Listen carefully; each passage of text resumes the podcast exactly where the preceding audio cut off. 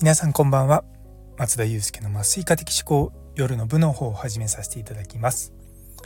こちらは私のざっくばらんとした話になりますのでお気軽に聞いていただければと思います。いや今日疲れました。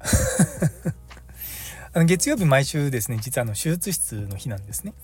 でまあ私、まあ、週1回は手術室で働いた後2回がえーと、酸化麻酔とか無痛分娩とか、まあ、手を切開とかその辺の妊婦さん専用の、ま、麻酔をして1日アルバイトに行ってあれ？12そうあと1日研究日っていうような生活をしてるんですよ。で結構僕この仕事してると皆さん私はあんまりこう普通の手術の麻酔しない人だと思っちゃうらしくてですね。そうあのー、普通の手術っていうのは例えばなんだろうなお腹の回復のがんの手術とかあとは緊急のがんの、えー、緊急のお腹の手術とか今日は緊急の脳外科の手術の麻酔とか普通にやってます。でもともと酸化麻酔やり始めたの麻酔科になってから何年目だろうな一番最初にやり始めた麻酔科専門医取る直前ぐらいだったのでそれまでは普通に他のことも全部全般的にやってたんですよね。でそれからも実はその酸化麻酔の仕事だけじゃなくてあの普通の麻酔も結構週23回やっていたしカナダの時もですねあの酸化麻酔っていうその妊婦さんの麻酔するのは週に多くて2回ぐらい2日ぐらいで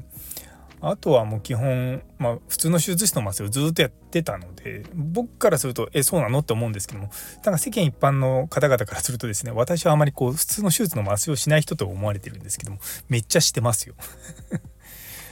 そう。いやなんか今日もですねあの初期研修の先生と一緒に麻酔してて最初予定ではあの2件だけであ今日は早めに終わるなと思ったら「あのすいません緊急が」って言ってその2件目の手術を、えー、ちょっと延期になってで別のその脳外科の緊急が入ってで麻酔終わったと思ったら、まあ、またちょっといろいろとあってですねまた脳外科の麻酔をしてみたいな感じで。まあでもうんまあ麻酔科医として生きていく中でそのまあ、偏った麻酔って言い方変ですけどこの麻酔しかしませんっていうのはやっぱり良くないと思うんですね。あの僕から20年30年ぐらい上の人たちだから今だから50代後半とか60代の先生たちだと本当にそれでもいいんですよ。あの特に酸化麻酔に関して言うと。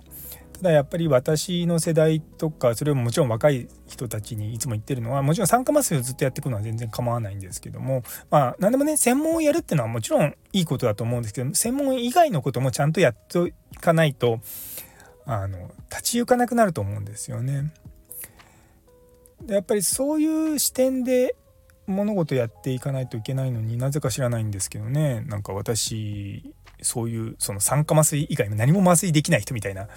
扱いされるのがちょっとちょちょっと嫌だなって思うんですよね。まあ別に酸化麻酔以外の講演をしろと言われれば何でも講演しますしねでも皆さんもうねそういったところは人がいるのか私にはそういった話が全然出てこないのででもやっぱりちょっとその辺払拭してた方がいいのかなっていうふうに最近ちょっと思うこともあります。あのー結構いろんな、まあ、講演とかも聞いてる中で最近ちょっとその自分のスピーキングあ、まあ、スピーチですねスピーチの力を高めようとしてるのもあってですねもうちょっとこここうした方があの刺さるのになとかいろいろと思うようになってきたんですよね。いろんな場面で人間で喋るじゃないですか。まあこういったスタンド FM もそうですし、まあ、職場でもそうですしでやっぱその一つ一つの喋りをどうこう磨いていくのかってめちゃめちゃ重要だと思うんですよね。そうそういうふうに考えながらですね結構今日はまあ麻酔をしながらまあもちろんね麻酔中は集中はするんですけれども実際はですね麻酔中って運転してるのと同じような感じなんですよ警戒してる感じですよねなので結構長い時間麻酔するとめちゃめちゃ疲れるんです。あの運転と一緒で。どっと疲れる。なんで結構麻酔科って仕事柄あのちょいちょい休んだりするんですよね。あの運転してても2時間ぐらい運転したり1時間あの、まあ、ちょっと休んでくださいってよく言うじゃないですか。それと同じでやっぱ麻酔もずっとやってるとですね集中力っていうかその警戒心があの散漫になるんですよね。そうだパッと気づけないとかそういったことが出てくるのであんまりこうずっと長く麻酔するのってあんまり好ましくないんですよね。もうカナダに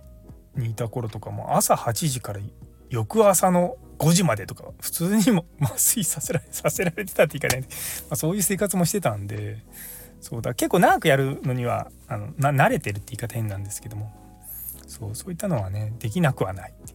っぱこう力の抜き方ってのもあるのでね。まあどっかでね私の普通の麻酔の話とかどねしておこうかしておかないとって言い方変ですけどもそうねいやその妊婦さんの麻酔しかしなかったらちょっとなんかうーん技術が何だろうこう止まっちゃう感じがするんですよね。うん、なのでやっぱりこう常にねいろんなかん手術の麻酔ができるような環境に僕は自分を置きたいと思ってるしうん、まあ、そこがあるのかなというのはちょっと思いました。はい